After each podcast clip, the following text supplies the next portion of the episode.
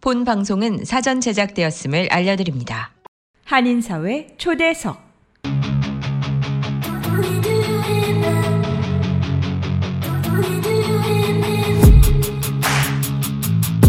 이 시간은 미주경제신문 한성용 본부장이 진행하는 종합시사 프로그램으로 한인사회 경제의 중심 인물들을 초대해 현안 문제점들을 파악해보고 이에 대한 해결책을 함께 모색해 보는 시간입니다.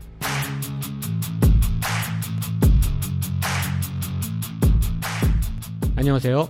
한인사회 초대석의 진행을 맡은 미주경제신문의 한성용입니다.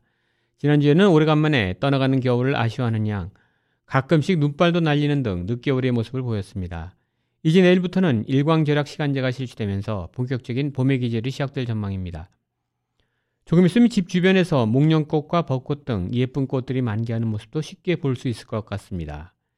이번 주말에는 겨울 내 움츠렸던 마음들을 활짝 열고 바깥 나들이 계획을 세워보시는 것도 어떨런지요. 오늘 한인사회 초대 시간에는 한인건설협회 회장님과 전직 회장단을 모시고 1.5세 회원들로 한층 젊어지고 전문화된 한인건설협회의 새로운 모습을 청취자 여러분들께 전해드리는 시간을 꾸며봤습니다. 미국 내 대학에서 학위를 취득하고 설계와 시공 등에 걸쳐 contractor 정부 라이선스를 취득한 한인 1.5세 2세들이 중심이 된 한인건설협회는 앞으로 한인사회 비즈니스에서 중추적인 역할이 기대되는 곳이기도 합니다. 그럼 한인건설협회 유영삼 회장님과 서영교, 민경원 전직 회장님들을 스튜디오에 모셔보겠습니다.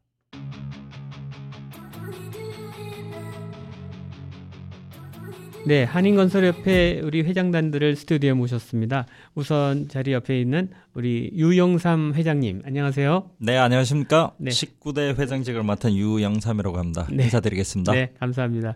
그리고 바로 전직 회장이셨죠? 우리 서영교 전 회장님 나오셨습니다. 안녕하세요. 네, 안녕하세요. 저기 18대 회장을 지낸 서영교입니다. 예, 감사합니다. 우리 마지막으로 우리 우리 원로 회장님이시죠? 우리 민경원 전 회장님 나오셨어요. 안녕하세요.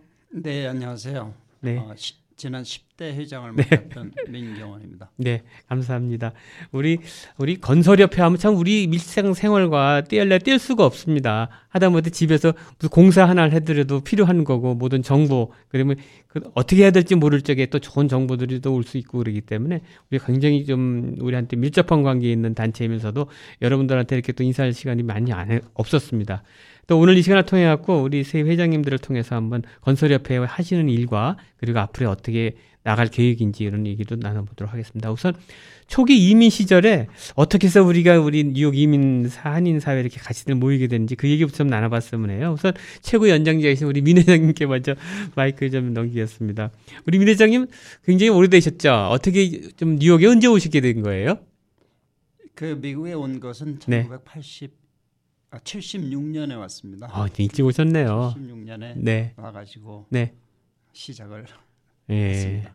그 처음 오셔갖고는 바로 이 건설업 쪽을 하셨나요? 어떻게 하셨어요? 건설업 쪽이 아니고 네. 어, 저는 전기 쪽을 했죠. 전기 네, 쪽에. 전기 쪽. 아, 그럼 원래 한국에서 원래 전기 쪽 기- 기술을 갖고 계셨던 분이셨군요. 아니, 어, 뭐 출신이 전기과니까요. 그러셨군요. 그래서 벌써 세월이 한 40년 이상 흘렀고요. 네. 예, 초기에 또- 네. 뭐 냉동이나 뭐 이런 것도 같이 그렇군요. 했죠. 네. 그렇게 되면서 우리 건설협이라고 하는 게 몇 년도에 건설협회가 이렇게 태동하게 된 건가요? 실제로는 86년에 이 초대 회장이 시작이 됐고요. 네. 1985년 10월 경에 네. 어, 준비를 그때부터 시작했습니다. 네. 그래서 어, 이강연, 민경원, 윤정하, 네. 고용하, 하이삼, 나은재 이렇게 여섯 명이 네. 시작을 했죠. 네. 그래서 75년 크리스마스 다음 날 네. 창립 총회를 열고 네. 그 다음에 이 85년 창립 총회를 열고 86년에 네. 초대회장으로 박기식 씨를 모셔가지고 네. 시작했습니다. 해왔습니다. 참 세월이 참 10년, 10년도 근데 뭐 40년 이상 지나갔다는 게 참 금방 지나간 것 같습니다. 예, 맞습니다. 그, 네. 그 당시에 네. 그 건설협회가 창립이 되면서 네. 지금 있는 많은 협회들이 네. 그그 해 그 다음 해 네. 거의 네. 이 창립총회 러시가 이루어졌죠. 아, 그렇군요. 그 당시에 이렇게 그 전기나 이런 우리 건축업에 수고하시는 분들이 많이 계셨나요? 한인들 중에? 그러나 그 당시에는 전부 초급 단계예요. 네. 그 인테리어가 위주였습니다. 인테리어 위주로. 그다음에 한 네. 7, 8대 지나면서 네. 그때서부터 교회 그 건축서부터 시작해서 네. 지금에 이르렀습니다. 그때는 사실 지금처럼 이렇게 많은 교육받은 그 분들도 많지 않았고 사실 여기 와서 이렇게 배워 사시는 분들도 많이 있었잖아요. 많지 않았습니다. 그렇죠. 네. 그랬고 우리 그 다음에 옆에 계신 우리 서 전직 회장님 안녕하세요. 네, 예, 안녕하십니까. 서 회장님은 언제부터 뉴욕에 계신 건가요? 예, 저는 93년에 네. 어, 유학차 미국에 오게 됐습니다. 아 그러시군요. 예. 원래 건설 관련된 쪽에 유학을 하신 건가요? 예. 아, 그렇지는 않습니다. 사실 제가 다니던 고등학교에서 네. 그 장학생으로 제가 공부를 하러 오게 되어서 아, 그러세요. 예, 계속 공부를 했었어야 되는데 네. 아, 어, 온지 1년 만에 IMF가 터지고 나서 네. 제가 재단에 좀 어, 더 많은 비용을 어, 부담을 시켜드려야 되니까 죄송해서 이제 아르바이트도 어. 좀 하고 일도 어. 하면서 공부를 하고 이렇게 했었죠. 예. 고등학교 때 오신 거예요? 아니, 아닙니다. 고등학교 재단에서 이제 저를 어, 어. 대학교 1년 다니다가 네. 어, 저를 이제 유학생으로 보낸 거였죠. 그 어느 고등학교 여쭤봐도 괜찮나요? 예, 어, 실례가 안 되면? 대구에 있는 송현 재단에서 네. 예, 저희를 보냈습니다. 그럼 학 어, 성적이 우수한 학생들한테 이렇게 특혜를 주는 건가 보죠? 뭐 아주 잘한 건 아닙니다만은 어. 예, 저 좋게 봐주셔서 예, 아, 와서 자랑스럽네요. 공부하고 와서 네. 어, 또 후배들한테 네. 좋은 영향을 줬으면 해서 보내신 것 같습니다. 원래 전공은 여기서 뭐 하셨던 거예요? 저는 역사를 공부하러 왔습니다. 아, 예. 그렇군요. 예. 근데 역사 하시다가 어떻게 또 이 건축 건설 쪽과 연, 인연을 맺게 되셨어요? 예, 어, 저희 성친이신 아버님이 워낙 이쪽 그 어, 기계 쪽이나 네. 그 공학 쪽에 어, 좀 일각이 있으- 있으셨고 네. 저도 그 부분을 좀 물려받은지라 저랑 많이 적성에 맞고 네. 또 그런 부분들을 굉장히 좋아했었습니다. 그러다가 아, 어, 처음에 했던 사업을 어, 정리하고 나서 제가 어, 뭘 잘할 수 있을까 고민을 하다가 네. 아, 좋아하는 부분이고 잘할 수 있는 부분이다 싶어서 이제 건설 쪽으로 아. 어, 일을 시작하게 됐는데 네. 예, 또 좋아하는 일이고 열심히 하다 보니까 예, 제법 빨리 또 자리를 잡게 된 것 같습니다. 그럼 내, 내 비즈니스를 갖다 굉장히 일찍 시작하신 거군요. 예, 사실은 저는 어. 예, 굉장히 좀 빨리 시작했던 편입니다. 예. 정말 자랑스럽습니다. 예. 그리고 지금 현직 회장님이신 우리 유영삼 회장님 안녕하세요. 네, 안녕하십니까. 유 회장님은 또 많은 또 이렇게 좀 그 실적이나 업적이나 이게 많이들 얘기를 많이 하시는데 유 회장님은 언제 미국에 오시게 된 거예요? 아, 저는 IMF죠. 네. 1998년도에 어, 필라델피아의 석사 과정으로 미국에 처음 왔고요. 유학으로 오신 거군요. 네, 유학으로 왔습니다. 뭘 전공하신 거예요? 건축 석사를 전공을 어, 했죠. 아주 정통 코스네요. 어. 그러셔가지고 뉴욕은 언제 오신 거예요? 그리고 3년 과정을 마치고 1년 정도 예. 필라델피아에서 네. 어, 일을 하면서 네. 2002년도에 이제 새로운 직장으로 뉴욕으로 올라오게 되었습니다. 아, 그러시군요. 네. 그러면 진짜 따끈따끈하네요. 그래서 사실 그 우리 건축 아까 우리 민 회장님도 말씀하신 초창기에 이렇게 진짜 제대로 공부하신 분도 많지는 않았어요. 근데 이제 정식 코스를 밟아서 또 전공 쪽을 살리면서 또 정식 라이선스를 받아서 이렇게 하시겠는데 와서 이렇게 보니까 현재 그 협회 처음에 발 들여놨을 때 어땠습니까?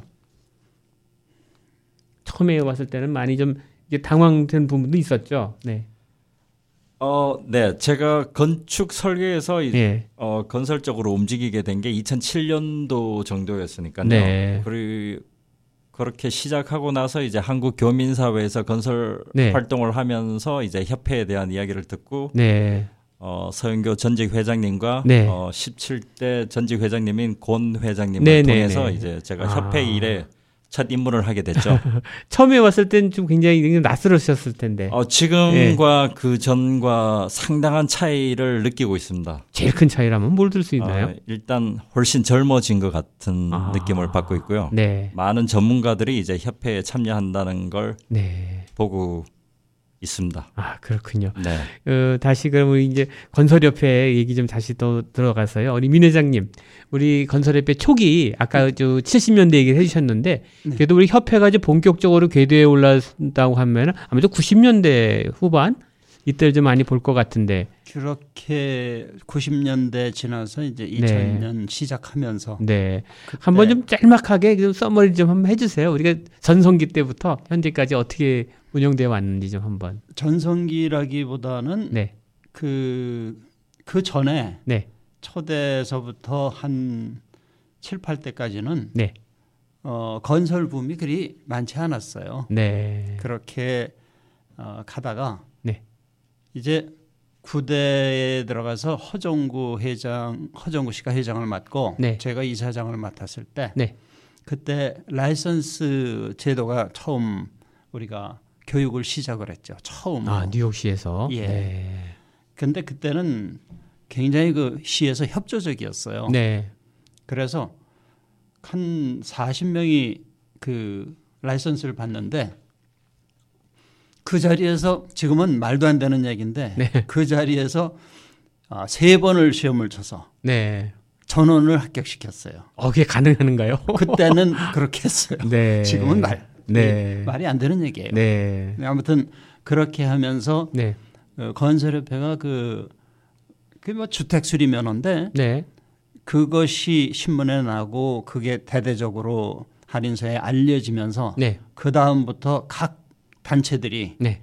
그 면허제도 네. 예를 들어서 뭐 어떤 단체든지 그 면허제도가 있잖아요. 네.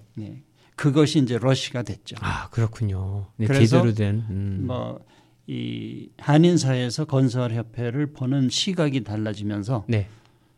처음으로 그때 뭐예요 그, 그 정부 주관으로 하는 그건 뭐죠?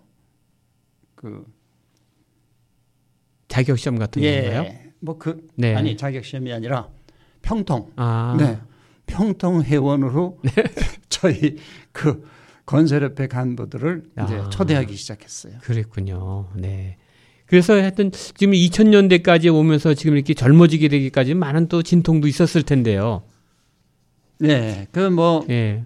다음부터는 이제 젊은 사람들이 많이 오기 시작했고 아. 또 전문업으로 음. 시작한 사람들이 오고 그 다음부터는 그쵸. 자세히들 아십니다. 그래서 우리 바로 전직 회장님이 이 부분에 대해서 좀 많이 좀 얘기를 나눌 부분이 있을 것 같은데 우리 서영규 전 회장님이 참 많은 고생을 하셨어요. 그래서 이 소위 우리 1세대들 연세 드신 우리 회장단들 이후에 이제 젊어진 회장으로서 아주 초석을 다졌는데요. 그 당시 어떤 상황이었는지 좀 간략하게 설명 좀 해주세요, 회장님. 예, 사실 저도 예. 어, 건설업을 하면서 네, 한 10여 년 전에 이제 그 건설협회에서 네, 어, 젊은 사람들이 좀 들어와서 같이 동참했으면 좋겠다라는 네, 어, 권면을 받았었는데 네, 그 당시 저희 젊은 세대들은 뭐 굳이 우리가 왜 협회에 들어가서 뭐 또 나이 드신 분들하고 뭐할 네. 일이 있겠나라고 생각하고 네, 저도 그, 그때는 동참을 못했었고 네, 또 생각을 못했던 터, 터인데 네. 이제 어, 근래에 와서 네, 어, 저도 이제 자식을 키우고 네. 또 후대를 바라보고 또 제 주위에 저보다 젊은 사람들이 또 제대로 공부를 하고 또 자격을 갖추어서 네. 건설업을 하고 있는 것들을 보면서 아 같이 힘을 합치- 합치면 좋겠다. 네. 그리고 이제 이 저희 한인 건설업이 한인에 국한되지 않고 네, 어, 미국 사회로도 많이 진출하는구나. 네, 그렇다면 이 이런 계기에서 우리가 교도부 역할을 할 수 있는 부분이 필요하겠다 싶어서 네, 어, 저도 건설협회 같이 이제 같은 역할을 하게 되었고요. 네, 어, 제가 하면서 이제 가장 많은 중점을 두었던 부분 중에 하나는 네, 어, 뭐 아까도 말씀드렸다시피 주먹구구식으로 하던 것들을 네, 자격, 자격증을 갖추고 라이센스를 받고 또 교육을 받고 또 필요한 부분에 정보를 교환해서 네, 우리도 어, 미국 사람들처럼 네, 어, 제대로 된 일을 하고 또 이름을 남길 수 있는 일들을 하고 건축물을 짓고 하는 그런 일에 동참할 수 있도록 저희가 많이 어, 교육도 하고 네, 또 개몽 운동도 하고 네. 또 한인 사회와 건축 사실 많이 밀접하지 않습니까? 그렇죠. 뭐 집, 네, 네. 가게, 네. 건물 뭐 모든 부분이 연결이 되어 있기 때문에 네. 어, 제대로 알지 못해서 또 일어나는 여러 가지 일들 이런 부분들을 건설 협회를 통해서 많이 네. 교육하고 개몽하고 저희들 또한 네. 또그 다음을 나가기 위해서 네. 많이 준비하고 계획하는 일들에 많이 집중했던 것 같습니다. 그렇군요. 예. 그래서 이제 작년 말부터 이제 우리 바톤을 이어받으신 유영삼 회장님 앞으로 이제 팬데믹 이후에 또 많은 그 기대가 될 텐데요. 현재 지금 그 한인 건설협회 회원 수는 한 몇 명 정도 되나요? 어, 제가 말씀드릴까요? 아, 네. 새 회장님. 예, 우리 저 예, 유 예. 회장님이 이제. 그 인수받은 지가 몇달 아, 안 돼서 그러시군요. 예. 네, 네, 네. 어, 제가 할 때까지만 해도 네. 어, 저희 협회에 정식으로 회비를 내고 등록하신 업체가 네. 업체를 말씀드리자면 네. 100개의 업체가 넘습니다. 아, 그렇군요. 그러면 네. 예를 들어서 한 업체에 네. 뭐 작게는 뭐 10명 이하일 수도 있지만 네. 몇십 명씩을 또 어, 같이 일하는 큰 회사도 있고 하기 때문에 네. 어, 사실 저희 한인 사회에서 건설업에 종사하는 가족을 따지자면은 네. 상당한 수가 사실은 있죠. 네. 예, 그렇게 지금 보고 있습니다. 예. 그렇군요. 하여튼 우리 저기 이제 1세대에서 1.5세대 이렇게 넘어오면서 이렇게 좀 같은 세대가 어우러져서 이렇게 협회를 꾸려나간다는 게 참 보기 좋고요. 아주 좀 우리 한인사회 귀감이 되는 부분인 것 같습니다. 그럼 이 시간에는 우리 또 한 역사를 축에서 우리 한인사회를 뒤돌아볼 적에 어, 건설협회가 어떤 역할을 했는지 한번 여쭤보는 시간을 갖도록 할게요. 아, 우선 그 우리 어, 한인 이민 사회가 어려웠던 점도 많이 있는데 그 중에 이제 저희가 1977년에 뉴욕을 강타한 정전 사태를 들 수 있어요. 요건 아마 우리 민 회장님한테 여쭤봤으면 좋겠는데 그 당시 그래갖고 막 브루클린에서 폭동도 일어나고 그랬다 그러는데요. 그때 혹시 기억하실 수 있으세요? 그 폭동은 그리 크지는 않은 것 같아요. 네. 이, 그 우리가 기억 속으로 네, LA 폭동 때문에 네, 외지가는 폭동 폭동으로 기억이 안 그렇죠. 돼요. 네. 근데 그 전기가 나가고 그래갖고 그 틈에 막그막 우리 그 상점들도 뭐 약탈당하고 그랬다 그러더라고요. 예, 음. 그런 케, 케이스가 있긴 있는데 네. 뭐 LA 폭동에 비해 그렇군요. 네, 그리고 2008년 이제 후반기에 가면서 리먼 브러더스 사태가 터지면서 글로벌 금융위기가 또 다가왔는데 이 당시 얘기는 우리 서 회장님이 좀 한번 나눠봐 주셨으면 하는데 어땠나요 그 당시에? 이게 그 리먼 브로더스 사태 그 이전까지 사실 저희 건축은 굉장히 호황이었습니다. 네, 그리고 우리 건축과 더불어서 한인 사회도 사실은 네, 또 새로운 그 기회를 맞으려고 준비하시는 분들이 많이 있었습니다. 네, 물론 또 중국 커뮤니티 쪽에서도 많은 또 부동산 쪽에 투자가 있었고 건축 붐이 일어났었던 것들은 사실이고요. 네, 그래서 이민 초기에 다들 고생들 하시고 하셔서 부부가 맞벌이를 해서 돈을 벌고 해서 또 건물을 사고 집을 사고 그다음에 또 땅을 사서 또 새로 집을 짓는 그런 붐들이 일어나서 네, 그때는 많은 부분 분들이 우리 교포들도 많이 투자를 했고 네, 그와 더불어, 우리 한인 사회가 네, 그 건물들을 짓고 하는 부분들에 네. 굉장히 그 활성을 띄었었죠. 아, 근데 어, 이 리먼 브로더스 사태를 기점으로 해서 네, 많은 것이 사실은 바뀌어지게 되었었습니다. 네, 예. 어, 이제는 예전처럼 그렇게 10% 5%만 down을 하고 네. 건물을 짓거나 집을 짓거나 하는 그런 시대는 지나가 지나가 버린 상황이 되어 버렸고요. 네, 예. 어, 더 많이 준비하고 네, 계획해야만이 할 수 있는 시대가 되었고 네, 그, 그 사태 이전에는 네, 어, 어느 정도의 자본만 가지고도 네. 많은 일들을 할 수 있는 그런 네. 시대가 되었었죠. 네, 저도 또한 사실은 그때 건축을 하면서 네. 또 친구들과 또 그런 일들을 하면서 네, 실제로 많은 부분에 경험을 했었죠. 아, 그리고 이 사태 이후에 네. 저희 건축 또한 아까 우리가 여러 가지로 네. 말씀, 말씀을 드렸던 어, 내가 기술만 가지고서 네. 건축을 할 수 있는 부분이 지나가는 네, 그런 기점이 마련되었던 시기가 아닌가. 아. 그래서 그 이후로는 네, 예, 좀더 우리가 공부를 하고 교육을 받고 해서 네. 라이센스를 가지고 네, 또 어떤 자격증을 가지고 네. 일을 해야만이 할 수 있는 그런 전환점이 되는 그런 시대였던 것 같습니다. 그렇군요. 예, 이제 마이크를 우리 서 회장님 끝났고 이제 유영 회장님 말씀 좀 나눠봤으면 합니다. 최근에 3년간 우리가 팬데믹을 겪으면서 많은 그 공사들이 줄어들고 그랬을 때 어려움도 많으셨었죠. 네, 그런데 팬데믹과는 어, 다르게 항상 바쁜 업체들은 항상 바쁘고요. 네. 어, 문제가 생기는 업체들은 항상 문제가 생기니까 네. 어, 차이와 정도의 뭐 어떤 그 range가 좀 다르다는 것뿐이지 그렇군요. 네. 네. 그렇게 외부의 경기를 많이 네. 한다고 보지는 않는 것 같고요. 우리 그 건설업 실질적으로 우리 건축업 건설업을 하시면서 우리 느끼셨던 점도 많을 텐데 어떤 뭐 문제점이라든가 이런 점 부분에 대해서 한번 지적을 해주셨으면 좋겠는데 어땠습니까? 실제로 일하시면서 느꼈던 점 한번 말씀 좀 해주세요. 그렇죠. 저는 건축 설계를 전공하고 나서 네. 이제 미국 회사 건축 설계 사무소에서 일을 하면서 네. 제가 이제 한인 교포 사회에 건축 설계에서 건, 건설업 쪽으로 이제 방향을 바꿔서 일을 하기 시작했는데 네. 처음에 제가 놀란 게 이제 저희들이 미국 회사에서 일할 때 설계 비용의 10분의 1 정도죠. 한인 사회에서 이제 싸죠. 주로 오고 가는 그 비용에 네. 제가 처음 놀랐고 네.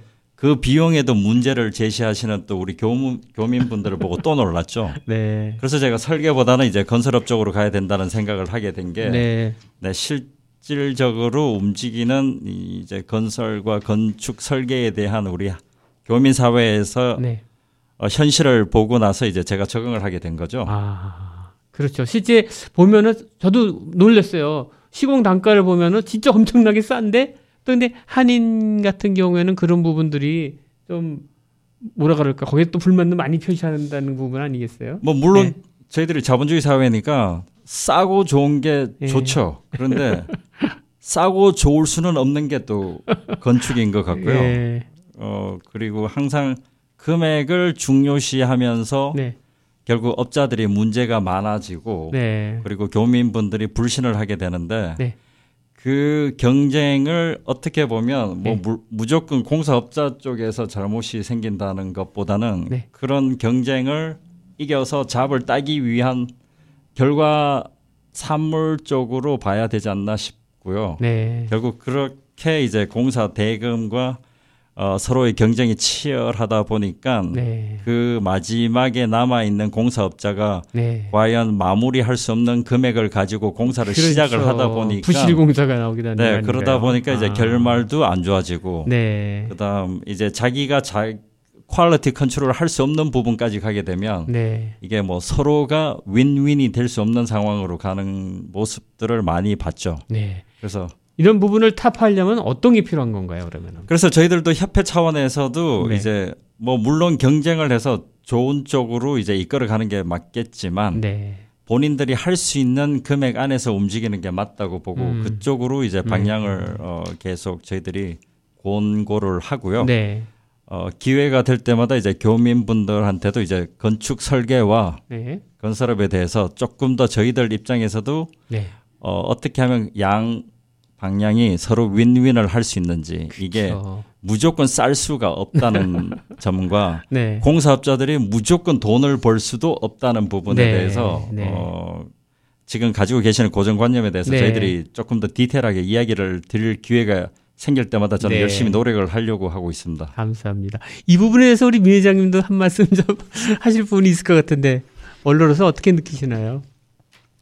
사실은 그 견적을 보는 방법을 예. 그 수요자 네. 즉 일반인들한테 네. 교육도 저희 때 10대 때 한 적이 있습니다. 네. 그리고 신문에다가 네. 기본적으로 어떻게 이 견적을 받아보는가 네. 그리고 계획은 어느 정도 세워야 되는가 이것을 네. 어, 신문에도 내, 내본 적이 있었어요. 네. 연재로. 네. 그렇군요. 서로가 다 노력을 해야 되죠. 그렇습니다.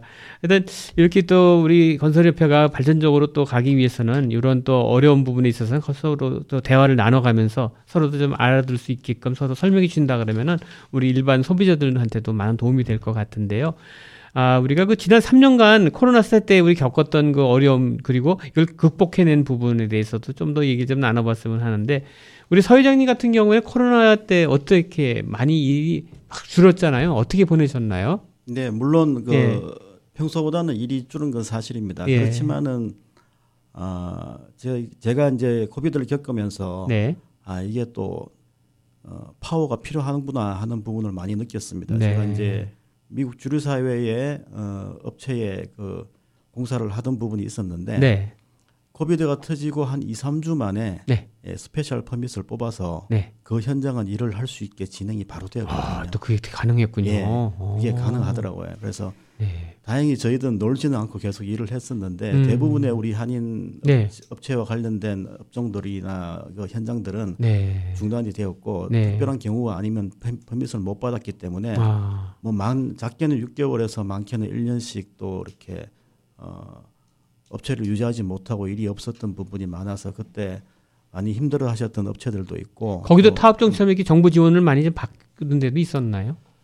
아, 사실 이제 저희 네. 건축은 그렇게 많은 부분에 대해서 이제 지원을 받지 못했습니다. 물론 아. 페이롤이 페이롤이 많은 업체들은 네. 또 이제 PPP나 이런 부분을 지원을 받았지만 네. 그러지 못한 어, 업체들은 네. 많은 지원을 못 받았는데 그 이유가 사실은 이제 저희 건설업 쪽에 종사하는 한인분들은 물론 뭐 여러 가지 것들을 많이 가지고 계시지만 네. 어, 대부분 우리 스페니시 직원들이 많이 있지 않습니까? 네네. 그렇다 보니까 자격을 갖추지 못해서 저희가 음. 실제로 페이롤은 항상 많이 주고 있는데도 불구하고 아. 예, 그런 혜택 정부 혜택을 많이 받지 못했다는 약점이 좀 있습니다. 그렇군요. 그래서 이제 네. 그 일을 겪으면서 네. 저희가 이제 그 부분을 보완하기 위해서 많이들 네. 모여서 이야기도 하고 네. 세미나도 하고 그렇게 이제 일들을 진행했습니다. 그렇군요. 그리고 아무, 네. 또한 가지 이제 덧붙이면 어, 제가 서두에서도 말씀드렸다시피 미국 사회로의 진출, 네. 꼭 미국 사회 상류 사회가 아니더라도 네. 미국 사회의 보통 그 중간 단계 정도의 일들을 저희가 기술력으로는 충분히 하고도 남습니다. 그리고 네. 어, 웬만한 음, 그 분들보다는 저희 한인들이 기술이 좋고 일이 네. 빨라서 굉장히들 좋아해요. 네. 그리고 가격 경쟁력도 있고 네. 어, 그렇지만 우리의 인식이나 우리의 또 바라보는 시선이 바뀌지 않으면 할 네. 수가 없거든요. 네. 어, 아까 말씀, 유 회장님이 말씀하셨다시피 싼 게 다는 아니다. 그렇죠. 제가 미국 회사의 일들을 하고 또 이제 네. 뉴욕시나 뉴욕 정부와 일을 해보면 저희는 네. 이제 어, 오래 전부터 준비를 해서 정부 일을 조금 조금씩 하고 있는데요. 네. 어, 업차 어, 이제 비링이라 그러죠. 네, 이제 어, 한국말로는 경쟁 입찰. 예, 경쟁 입찰을 예. 하게 되면 미국 사회는 딱 그 룰이 있습니다. 네. 가장 비싼 업체 그리고 음. 가장 싼 업체는 일단 배제를 시켜버립니다. 네. 싸다고 무조건 하지 않습니다. 네. 그리고 그 싸게 들어오는 업체들을 불러서 인터뷰를 합니다. 음. 이 공사의 이 레이버 머테리얼 얼마인데 이걸 이렇게 이렇게 해서 이 기간에 이걸 마칠 수 있겠느냐라고 음. 이제 정부에서 물어보죠. 네. 그래서 그 부분에 대한 충분한 대답이 되고 가격이 맞으면 하지만 아. 여기는 대부분 어 2번 아니면 3번 음. 예를 들어서 뭐 한 10개 업체가 있다. 그러면 2번 아니면 3번이나 4번 이 안에서 네. 가격이 높은 쪽에서 일을 잘하는 업체를 해서 실수하지 아. 않고 공사를 마치려고 하는 그 미국 사람들의 사고 방식 때문에 그렇게 많이 진행이, 되, 진행이 되고 있습니다. 그래서 그 일들을 보면서 아, 저희 한인 사회도 어, 이런 부분에 물론 뭐 비싸게 줄 필요는 없지만 네. 또 제대로 디자인도 하고 설계도 하고 제대로 공사를 해서 네. 좀잘 꾸미고 해서 뒷탈 네. 없이 말 없이 그렇게 어, 건축업들이나 또 우리 한인 사회가 같이 성장하면 좋지 않을까 하는 바람들이 있습니다. 그 미 주류 업체들과 이렇게 비딩하는 데 있어서는 그 가장 우리도 그 경쟁 포인트는 어디 있는 거예요? 그러면은? 기본 자격 조건을 저희가 준비해야 됩니다. 저희도 아. 저도 제 회사가 그걸 하기 위해서 한 네. 5년 이상을 준비를 했습니다. 네. 계속해서 이제 교육도 받고 네. 또 어, certification을 받고 네. 그다음에 또 apply하고 금방은 되지 않습니다. 네. 준비하고 계획하고 또 그 인적 자원을 모으고 그렇게 해서 하다 보니까 어, 작은 부분이지만 하나씩 하나씩 하게 되고 물론 처음에는 굉장히 어렵죠. 안 하는 걸 해야 네. 되니까. 네. 실제로 이제 정부 일을 하게 되면 현장에서 하는 것보다 사무실에서 페이퍼고 해야 될 게 더 많이 있습니다. 아. 그한 사람이 하루에 일한 것 때문에 그 사람이 몇 시간 동안 무슨 일을 했고 그래서 페이롤이 어떻게 되고 음. 그 정부에서 지정한 그 페이롤을 책정해서 줘야 되고 텍스를 내야 되고 그런 부분들이 굉장히 많습니다. 그렇지만 네. 그게 체계화가 되면 어 이제 가격이나 또 수- 어, 수당 면에서 굉장한 이득을 받게 되죠. 그리고 네. 또 우리가 정부 일을 했다고 한 회사의 경력이 인정되면 네. 다른 여러 부분에서도 또 이제 신뢰가 쌓이고 하기 때문에 그렇죠. 예, 저희가 또 이점이 많고 네. 또 무엇보다 이제 다음 세대를 이어나갈 때 네. 예, 저도 자식이 또 있고 그쵸. 또 엔지니어 공부를 하고 있고 네. 하게 되면 어, 우리 민 회장님 계시고 하지만 정말 고생들 많이 했습니다. 네, 예, 네. 땀, 현장에서 땀 흘리고 먼지 네. 먹고 했는데 이제는 그렇게 힘들지 않아도 음. 우리가 공부하고 있는 기술력 가지고 네. 좋은 가격에 좋은 일들을 맡아서 네. 할수 있는 찬스가 많이 있다고 보기 때문에 네. 저도 사실 제가 회장으로 있을 때에 그 네. 부분에 많이 교육을 하고 세미나도 하고 뉴욕시와 같이 네. 해서 또 그 부분의 일들에 대해서 들어갈 수 있도록 많이 돕고 이제 진행을 했었죠. 네. 그래서 어, 그런 더 나아갈 수 있는 시장이 있는 걸 보고 네. 우리 다음 세대들이 세대들이 들어온다면 저희가 같이 이끌어주고 해서 더 큰 시장을 만들어서 한인 사회에 또 중심적인 역할을 하는 또 우리 건설협회가 되지 않을까 생각을 합니다. 아, 예. 좋은 말씀 남겨주셨어요. 우리 그 이영삼 회장님도 사실 이렇게 정도를 가는 그러한 그 우리 여기일 때 우리가 경쟁력을 가질 수 있다는 아까 말씀을 해주셨는데 우리가 하는 업체들이 많은 이런 그 정부 입찰이라든가 공개 경쟁 입찰에서 우리가 이렇게 그걸 또 수주하기 위해서는 가장 필요한 부분은 어디라고 생각하세요? 청소기 하나로 먼지 흡입부터 물걸레 청소까지 올인원 타워로 충전부터 먼지통 자동 비움 보관까지 세상의 청소를 또 한 번 혁신한 LG CordZero A9 Kompressor가 6시 30분을 알려드립니다. 일단 여러 가지 자격 조건을 네. 미리 미리 준비하는 부분이 가장 중요할 것 같고요. 네. 지금 서영교 전 회장님이 말씀하신 대로 네, 자격 조건이 만들어지면 저희들의 퀄리티는 지금 현재 미국 주류 공사 업체와 전혀 네. 손색이 없고 차이가 네. 없다고 저는 어, 광, 강조를 하고 싶고요. 네, 어, 물론 우리 한국 분들이 어, 1세대 우리 저기 저기 선배님들부터 시작해서 네. 지금 여기서 힘들게 비즈니스를 하시면서 성공하신 분들이 보시기에는 이제 저희들이 뭐 좋은 점도 보이실 거고 네. 2세대, 3세대가 하는 부분에 대해서 뭐 좋은 점과 나쁜 점들 같이 보이시겠죠. 그렇지만 건설 건축 부분에만큼은 기술력이 가장 중요하다고 보고요. 그렇죠. 자격 조건은 이제 서류 심사에서 저희들이 아무 문제가 없다고 봤을 때는 어떤 미국 업체보다도 저희들이 앞서 나갈 수 있고 네, 그걸 믿고 이제 한국 기업들, 한국 비즈니스 하시는 분들이 저희들을 밀어주시면 음. 훨씬 더 좋은 시너지 효과가 생기고 그다음 3세들도 건축 설계를 공부를 하고 엔지니어 네. 공부를 하는 친구들이 네, 협회에도 적극적으로 활동을 하다 보면 네. 모든 분들이 윈윈을 할 수 있지 않나 싶습니다. 네.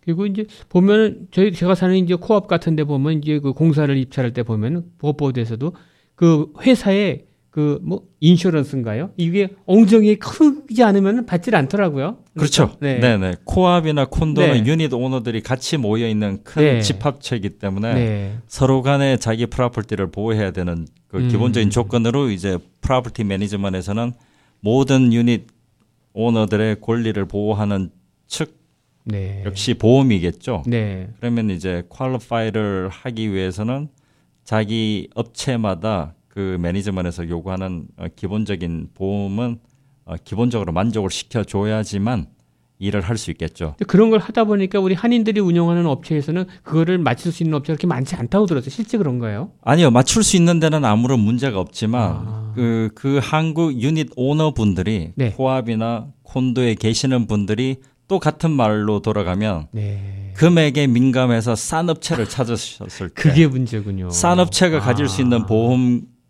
한계가 있지 않겠습니까? 그렇죠. 그죠? 네. 그러면 그 보험을 1년 동안 자기들이 유지를 하고 갱신을 하는 비용들이 네. 미국 공사 업체들은 그 부분들이 오버헤드에도 들어가고 프라핏에도 네, 들어가고 네. 제너럴 컨디션에도 다 들어가서 네. 그 금액 마지막 금액이 나오고 네. 만약에 한국 업체가 아니고 미국 업체들 사이에서 고르게 될 때는 제가 아는 어, 우리 교민분들이 네. 문제없이 그 금액에 어, 사인을 하시고 일을 하세요. 네. 그런데 유독 한인 업체가 이제 비딩에 참가할 때는 또 다른 어, 색깔의 안경을 쓰시고 참. 보시다 네. 보니까 이 여러 가지 문제들이 생긴다고 다시 제가 말씀을 드리지만 많은 업체들이 협회에 소속돼 있는 협체 어, 업체들이 어, 보통 맨하탄 콘도에서 요구를 하는 5 밀리언, 10 밀리언 이상의 네. 보험을 소지를 하고 계세요. 네. 그런데 한국 업체들을 비교를 하시는 우리 오너분들은 이제 네. 그 금액에 민감하시다는 말씀 다시 드리면서 그렇군요.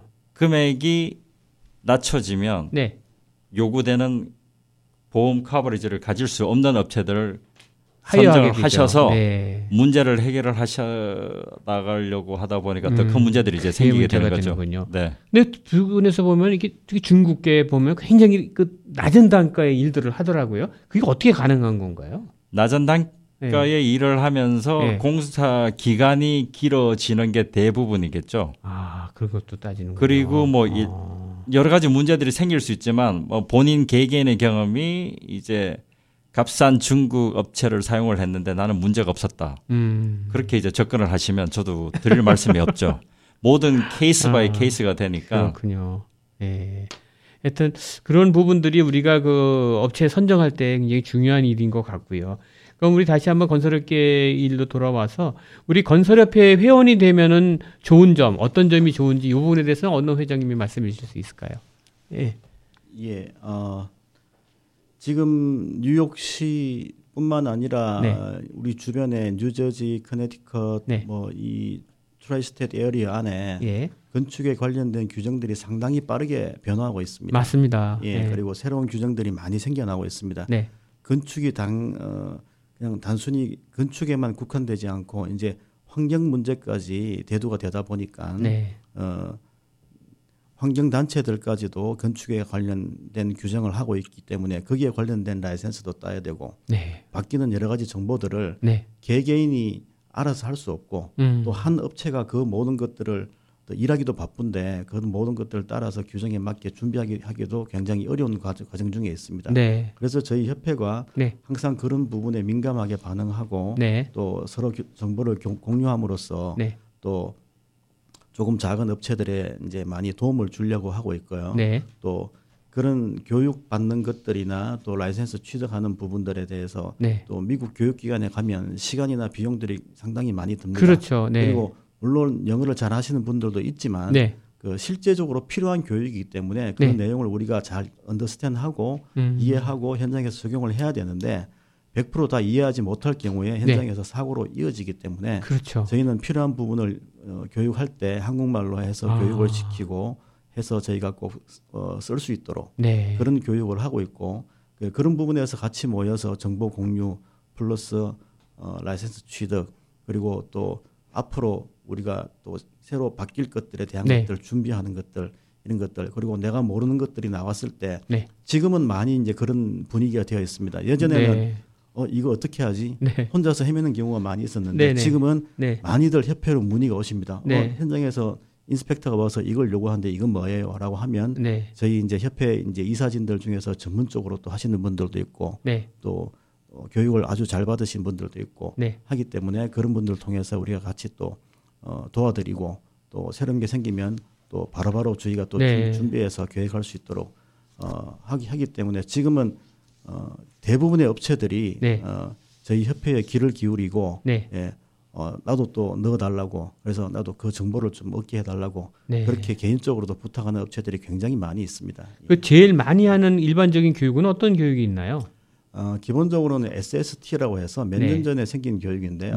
네. 아, 그 전에 이제 오샤 교육이죠. 그 네. 안전 교육. 네. 그거는 누구나 다 받아야 됩니다. 네. 현장에 들어가 있는 모든 사람은 안전 교육을 40시간을 받아야 하고 네. 네. 그거 플러스 현장에서 일을 하는 모든 사람은 네. SST라는 그 라이센스를 따라 그 받아야 되는데 네. 이게 site safety training course입니다. 네. 그 라이센스를 받지 못하면 현장에서 아무것도 할 수가 없습니다. 아, 그렇군요. 이거는 신분에 관계없이 모든 그 현직에 투입되는 요원들이 다 받아야 되는 예, 거군요. 현장에서 아. 청소를 하는 사람마저도 아. 그 라이센스가 없으면 이제 어, 일을 못 시키는 거네요. 일을 못 시키고 음. 그 정부에서 어, 굉장히 이제 까다롭게 규제를 하기 때문에 네. 그한 사람당 라이센스 없는 사람이 현장에서 한 명이 발견되면 음. 이게 몇백 불이 아니고 네. 몇천 불의 그 티켓을 받게 됩니다. 그리고 네. 현장에 스탑이 되기 때문에 네. 적어도 한 달에서 두 달 이상 현장에 일을 못 하고 네. 굉장한 손실이 있습니다. 네. 그래서 이제 사실 저희 한인 업체들은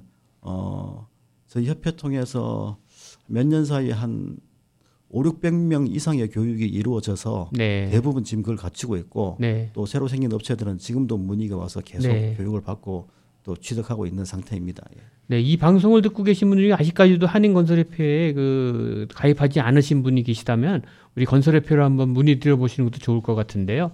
어, 전화번호가 718-445-2328입니다.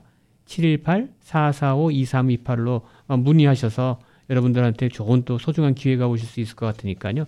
한인건설협회 많은 좀 활용을 해주셨으면 좋을 것 같다는 생각이 듭니다. 네, 유 회장이 그럼 우리 한인건설협회에 보다 유능한 우리 1.5세 2세들이 들어오게 하기 위해서는 어떤 그 우리 방법이 필요할까요? 네, 제가 지금까지는 조금 부정적인 측면에서 클라이언트와 저희 공사업체, 네, 설계업체에 대한 관계를 이야기를 했는데 네, 이번엔 제 이야기부터 시작해서 네. 앞으로 더 유능하고 어, 전문적인 분야의 공부를 마치고 들어온 우리 3세, 2세들이 네, 어떻게 하면 건설업계에 더 많은 어, 인원들이 배치될 수 있냐. 네. 일단 부모님들이 보는 자식은 네. 고수입, 전문 직종, 네, 그러면 결국 의사, 변호사, 뭐 물론 회계사님까지 네. 포함해서 이런 쪽을 선, 어, 선호하시겠죠. 네. 그러면 건축 설계사도 분명히 이 직종에 포함이 될 수가 있고 네. 그런 건축 설계를 하면서 어, 건설업까지 같이 할 수 있는 제가 지금 하고 있는 게 디자인을 마치고 와서 이제 건설업에 들어오다 보니까 네. 소위 말해서 디자인도 하고 이제 빌, 빌드도 같이 하는 네. 부분이 되니까 네. 옛날처럼 그냥 설계 따로 뭐 공사 따로가 아니고 네. 얼마든지 더 좋은 방향으로 네. 고수입을 창출할 수 있는 전문 직종을 자기 직업으로 가지면서 자기 어, 향후 어, 재정 설계를 할 수 있으니까 네. 어, 저희들뿐만 아니고 저희 네. 위에 선배님들 세대 네. 그리고 저희 클라이언트 분들 네. 그리고 지금 공부하고 한창 학교에서 이제 자기 맡은 분야를 네. 열심히 공부하고 있는 학생분들도 네. 다 같이 노력을 해주시면 네. 우리 향후 우리 건설업계는 아주 밝다고 보죠. 네. 우리 서 회장도 이 부분에 대해서 한 말씀 좀 남겨주세요. 예, 저도 뭐 자식을 키우고 있고 하는 예. 입장에서 보면 네. 아, 모두가 다 공부를 잘해서 네. 그 공부 잘하는 직종만을 가질 수는 없습니다. 네. 때로는 공부는 조금 뒤처질 수 있지만 네. 어, 조금 액티비티한 이런 일들을 하고 네. 조금 그 특히 우리 한인들 그 수학 잘하지 잘하지 않습니까? 네. 그러면 엔지니어나 이런 분야도 할 게 굉장히 많이 있습니다. 굉장히 맞습니다. 다양한 분야의 네. 엔지니어들이 사실은 있습니다. 네. 그러면 그 부분을 잘 키워주면 네. 어, 저희 한인 사회의 그 역량이 굉장히 늘, 늘어나리라 생각을 합니다. 네. 수익 면에서도 보면 어, 전문직 못지않게 네. 저희가 잘 회사를 만들고 하면 어, 수익도 창출할 수 있고 네. 하다못해 미국 회사에 그런 엔지니어로 들어가도 네. 사실 뭐 어, 먹고 사는 데는 큰 지장 없이 평생을 네. 살수 있을 정도의 네. 그 대우가 주어집니다. 네. 또한 그걸 발판으로 해서 우리 그 유 회장님처럼 네. 또 한인 사회로 나와서 또 미국 사회로 들어가서 이런 또 개인 비즈니스를 하면 네. 더 많은 사실 수익을 얻을 수 있고 노후가 보장이 되죠. 네. 그리고 또 한 가지 이제 어 꼭 말씀을 드리고 싶은 것은 예, 우리 건축은 어 한인 사회와 같이 갈 수밖에 없습니다. 네. 그 이유가 무엇인가 하면 네. 우리가 각자의 처소에서 각자 일터에서 어 돈을 벌고 해서 꿈을 이루지 않습니까? 네. 그 꿈을 이루는 가장 첫 번째 우리 한인분들을 보면 네. 집을 장만하는 것, 네. 그 다음에 가게를 꾸미는 것, 네. 또더 나아가서 건물을 사고, 네. 또더 나아가면 빈 땅에다가 내가 원하는 건물을 짓는 것, 네. 이런 것들이 있습니다. 그 꿈을 이루어 드리는 것들이 저희가 할 수 있는 가장 소중한 것이라고 생각합니다. 네. 예, 그분들의 꿈을 우리가 아름답게 작품으로 만들어 드리면 네.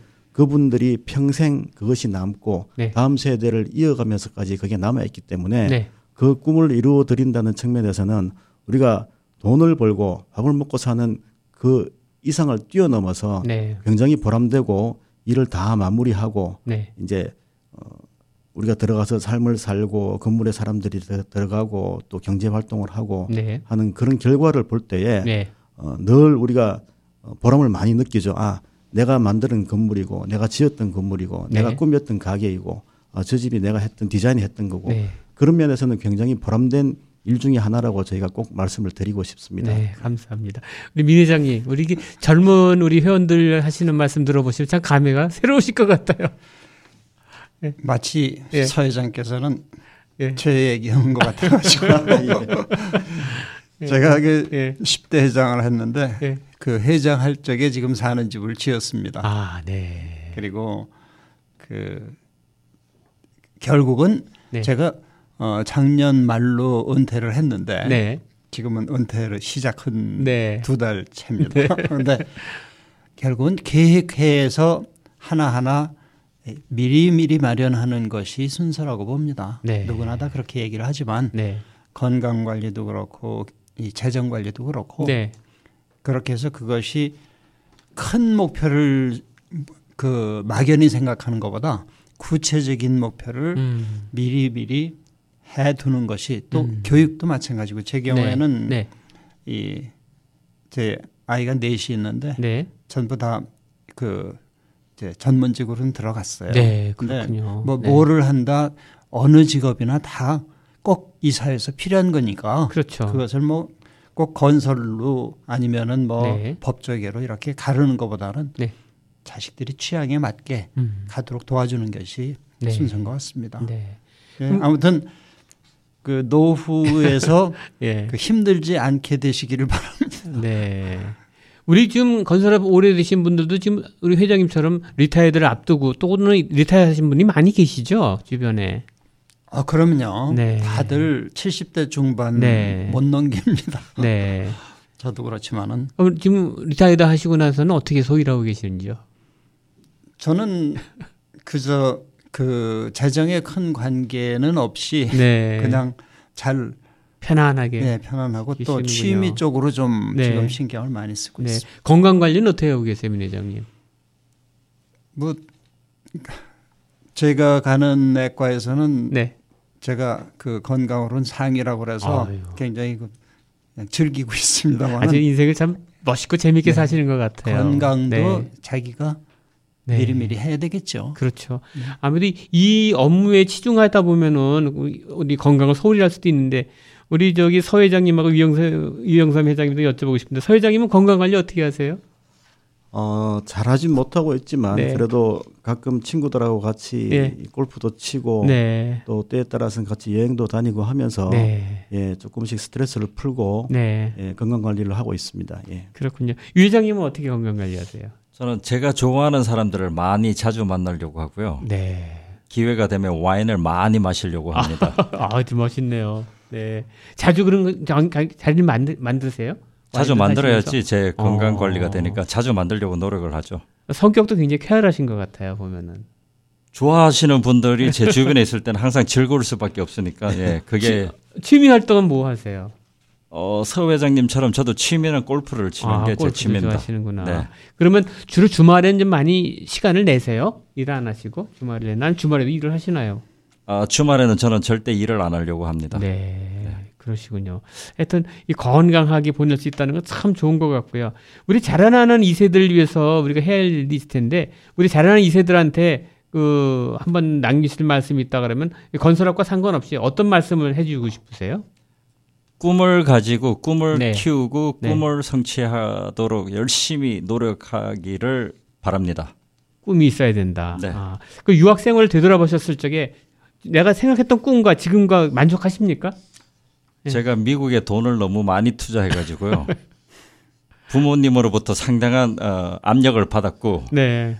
그 제가 받은 압력을 미국으로부터 다시 아. 보답받으려고 열심히 노력하다 보니까 지금까지 왔습니다. 대단하십니다. 한국에서 유- 유학 가야겠다 하는 그 꿈을 굳히신 건 언제부터세요? IMF 때문에 사람들이 돌아오니까 이게 저한테 기회다 싶어서 저는 미국을 가려고 아, 준비를 해서 왔습니다. 그랬군요. 그래서 실제 와서 해보니까 생각했던 것만큼 더 기대 이상인가요? 어땠어요? 처음에? 미국이 공부하시면서. 기회의 나라라고 이야기를 하는데 네. 특히 공부도 저는 한국에서 저한테 강압과 주입식 교육보다는 제가 네. 하고 싶은 시기에 네. 제가 알아서 할 수 있는 미국 교육이 저한테는 아주 좋았던 것 같습니다. 아, 그렇군요. 아무래도 주입식 교육보다 내가 하고 싶은 걸 찾아서 하는 교육. 네. 음, 참 멋있게 멋있어요. 예. 실제 건축부터 하셨다 그랬잖아요. 건축 건축 설계부터 하셨다 그랬잖아요. 맞습니다. 아, 그럼 한국에서도 건축학과를 나오시고 또 오신 건가요? 한국에서도 학교를 다니긴 했는데 뭘 네. 한지는 잘 기억이 안 나네요. 여기서 유펜으로 들어와서 처음부터 다시 하신 거군요. 그렇죠. 공부를 아. 시- 새롭게 시작한 게 미국이라고 볼 수 있습니다. 저는. 아, 그럼 여기서 어느 정도 자리를 잡으신 다음에 다시 한국에 가서 후학 양성을 하실 계획도 갖고 계신가요 혹시? 없습니다. 아 여기 뿌리를 내리고 그냥 계속 여기 사실 거군요. 아니 부모님이 한국에 계시니까 아 네. 그러세요. 그리고 제 조상님들이 한국에 계시니까 네. 제 전통은 제가 물려받아야죠. 아, 앞으로 이 건축 설계라든가 이쪽 부분에 공부를 준비하고 있는 우리 2세들한테 한번 조언이라 할까요? 한번 말씀하신다면 어떻게 준비해야 된다고 한번 생각하세요? 마찬가지 마찬가지로 꿈을 가지고 자기가 좋아하는 걸 열심히 하다 보면 네. 분명히 길이 보이기 때문에 네. 다른 생각을 하실 필요는 없다고 봅니다. 이 건축업이라고 하는 거가 다른 업종과 비교해서 장점이라고 한다면 뭘 들 수 있을까요? 건축업은 가늘고 길게 갈 수 있다고 봅니다. 아, 가늘고 길게 가 오래 할 수 있다는 말씀이시죠? 제가 학교 다닐 때제 네. 주변에 있는 그 Wharton School 나온 네. 친구들은 네. 어 굵고 짧게 가더라고요. 아, 그리고 저희들이 주당 50시간씩 일할 때 그 친구들은 네. 어, 주당 100시간씩 일을 하고. 뭐 물론 월가에서 돈을 많이 받긴 했지만 네. 지금 저하고 같이 2001년도에 졸업한 친구들 중에 지금 아직도 일을 하고 있는 친구들은 거의 없는 걸로 알고 있고요. 네. 뭐 물론 단기간에 많은 돈을 가졌겠죠. 네. 근데 그게 그렇게 좋게 보이지는 않았습니다. 지금 지나고 왔을 때 보면 음. 반 이상이 그 돈을 지금 가지고 있지 않다고 보고 네. 뭐 물론 극 소수들은 어마어마하게 성공을 해서 지금 뭐 골드만삭스나 메릴린치의 거의 top executive까지 올라간 친구들도 있지만 네. 대부분은 일찍 5년 10년 사이에 어마어마한 돈을 가지고 네. 자기의 또 다른 방향을 찾다가 어 그렇게 좋은 결과를 맺지 못한 친구들을 많이 봤으니까요. 네. 네. 뭐 무조건 자기가 좋아하는 거 끝까지 가는 게 최고라고 보고 있습니다. 참 어떻게 보면 멋있는 인생인 것 같고요. 이 부분에 대해서 이미 저 retire 하시는 우리 민 회장님 같은 경우에 그 지나온 한 4, 50년을 이렇게 되돌아봤을 적에 아 이런 부분은 내가 좀 더 했으면 좋겠어 아쉬운 부분이 있을 텐데 건설업 하시면서 아쉬운 부분은 어떤 부분이 남으세요? 저는 새벽에 나오는 게 일상화됐어요. 네. 왜냐하면 그 건설업이나 전기 네. 이 construction을 하시는 분들 자체가 네. 그 일하는 사람이 시간이 8시부터 일해야 되니까 이제, 내지는 음, 그 마련 자재를 마련하는 것이 네. 새벽부터 할 수밖에 없어요. 몇 시쯤 끝나세요, 보통? 음. 끝나는 거는 오히려 일찍 끝나요. 네. 3시 정도면은 거의 그럼 그 이후엔 시간을 어떻게 보내시나요? 보통 3시 끝나시면은들 다 친천한 뭐-? 네. 어. 사회사 활동도 하고 또 주말에도 일을. 하시나요? 주말에도? 주말에는 안 했어요. 주말에는 안 하시고. 아.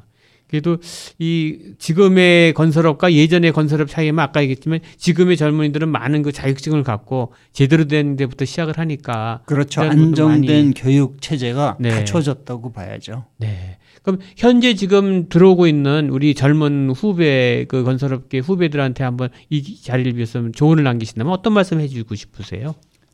글쎄요. 모든 일에 다 성실해야 되겠죠. 네. 뭐 다른 교육을 공부를 하든 일을 하든 성실하지 않고는 네. 이 이민 생활을 발견, 배겨낼 수가 없죠. 네. 성실이 제일 중요하다. 전 그렇게 생각이 거. 듭니다. 우리 저 서 회장님은 우리 후배들한테 어떤 조언을 남기고 싶으세요? 저, 제 딸이 그 대학교 들어가기 바로 전에 네. 어, 본인이 전공해야 될 학과를 정하고 나서 네. 저한테 했던 질문이 있었습니다. 네. 아빠, 내가 이 학교와 이 전공을 하고 나서 내 인생이 행복할까? 네. 아.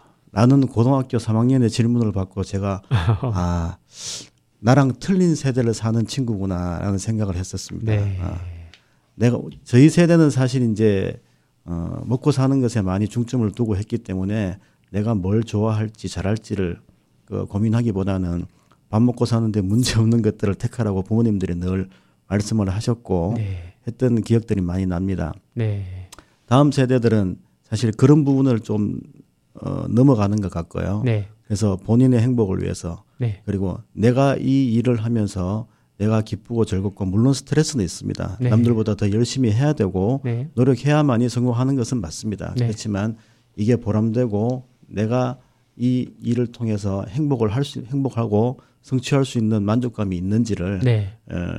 어, 저희가 한 번 더 고민을 해야 될 것 같고요. 네. 그래서 기회가 많이 있습니다. 젊은 네. 사람들이 네. 한인 업체들이 많이 있으니까 그리고 다양한 네. 분야에 있습니다. 네. 현장에서 나가는 것, 나가서 일하는 것, 아까 말씀했던 또 디자인하는 것, 설계하는 것, 네. 엔지니어링 하는 것 많은 분야가 있으니까 우리 어, 젊은 한인 2세들이 어, 여러 가지 회사에 들어와서 네. 경험을 해보고 그것이 나한테 적성에 맞, 맞고 내가 잘할 수 있, 있고 나한테 기쁨을 주고 행복하다면은 네. 예, 그 길을 택하는 것도 다른 업종에 못지않게 네. 어, 좋은 기회라고 생각을 합니다. 아, 그- 좋은 말씀 아주 감사합니다.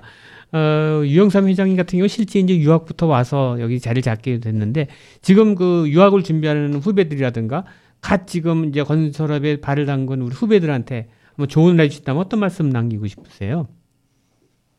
어, 매 순간에 최선을 다하는 게 가장 중요할 것 같고요. 네. 그리고 너무 양쪽을 바라보지 말고 네. 자기가 계획한 바를 네. 하나씩 하나씩 성취하는 거에 만족을 했으면 좋겠습니다.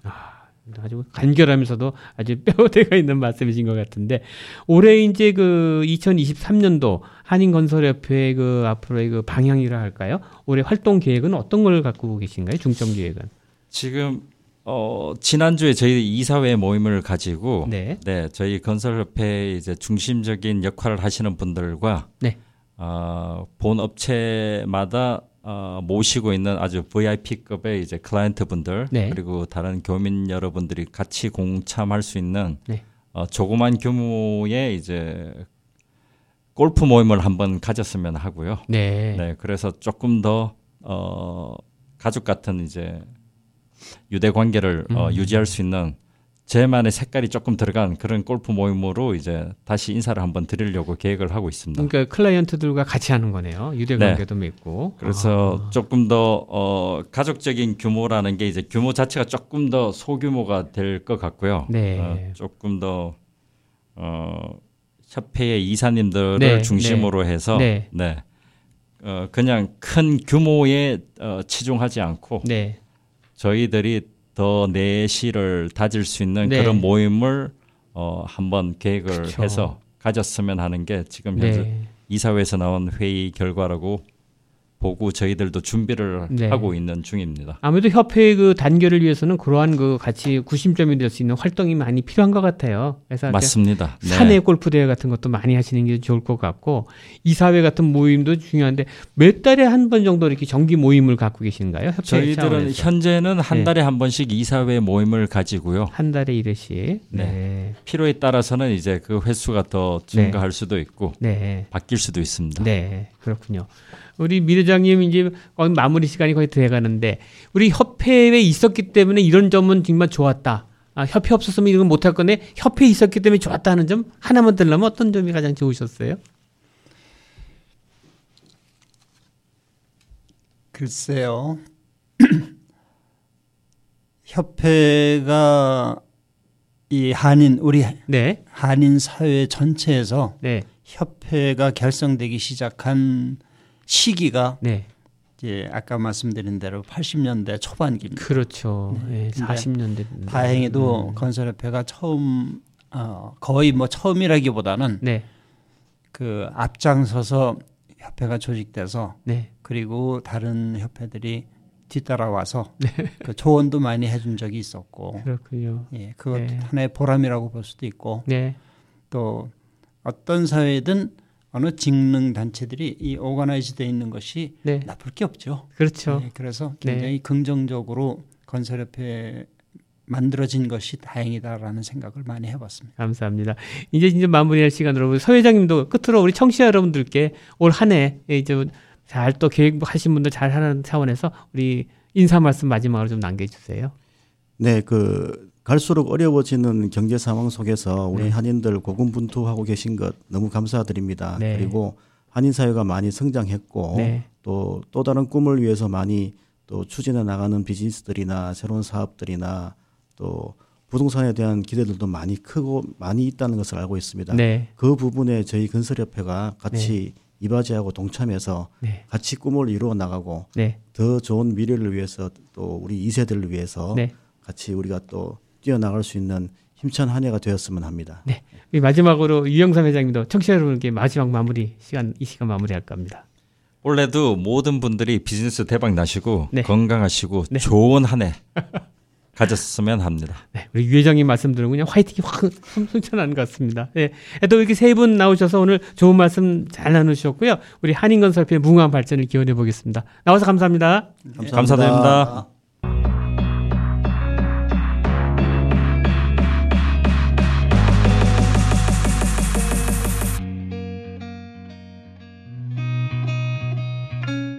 지금까지 한인건설협회 유영삼 회장님과 서영교, 민경원 전직 회장님들을 모시고 한층 새로워진 한인건설협회의 탄탄한 조직력과 다양한 활동 내용 등을 들어봤습니다. 앞으로 한인사회에서 큰 활약을 기대해 보겠습니다. 이제 내일부터는 일광절약 시간제가 실시됩니다. 당분간 아침에 일어나는 시간이 1시간씩 빨라진 관계로 조금은 피곤하시겠지만 보다 늘어난 오후 낮 시간을 이용해 다양한 취미 활동과 운동 등 개개인의 스케줄에 맞춰 잘 활용해 보실 것을 권해봅니다. 이상으로 오늘 한인사회 추석 시간을 모두 마치겠습니다. 지금까지 미주경제신문의 한송용이었습니다. 여러분 안녕히 계십시오.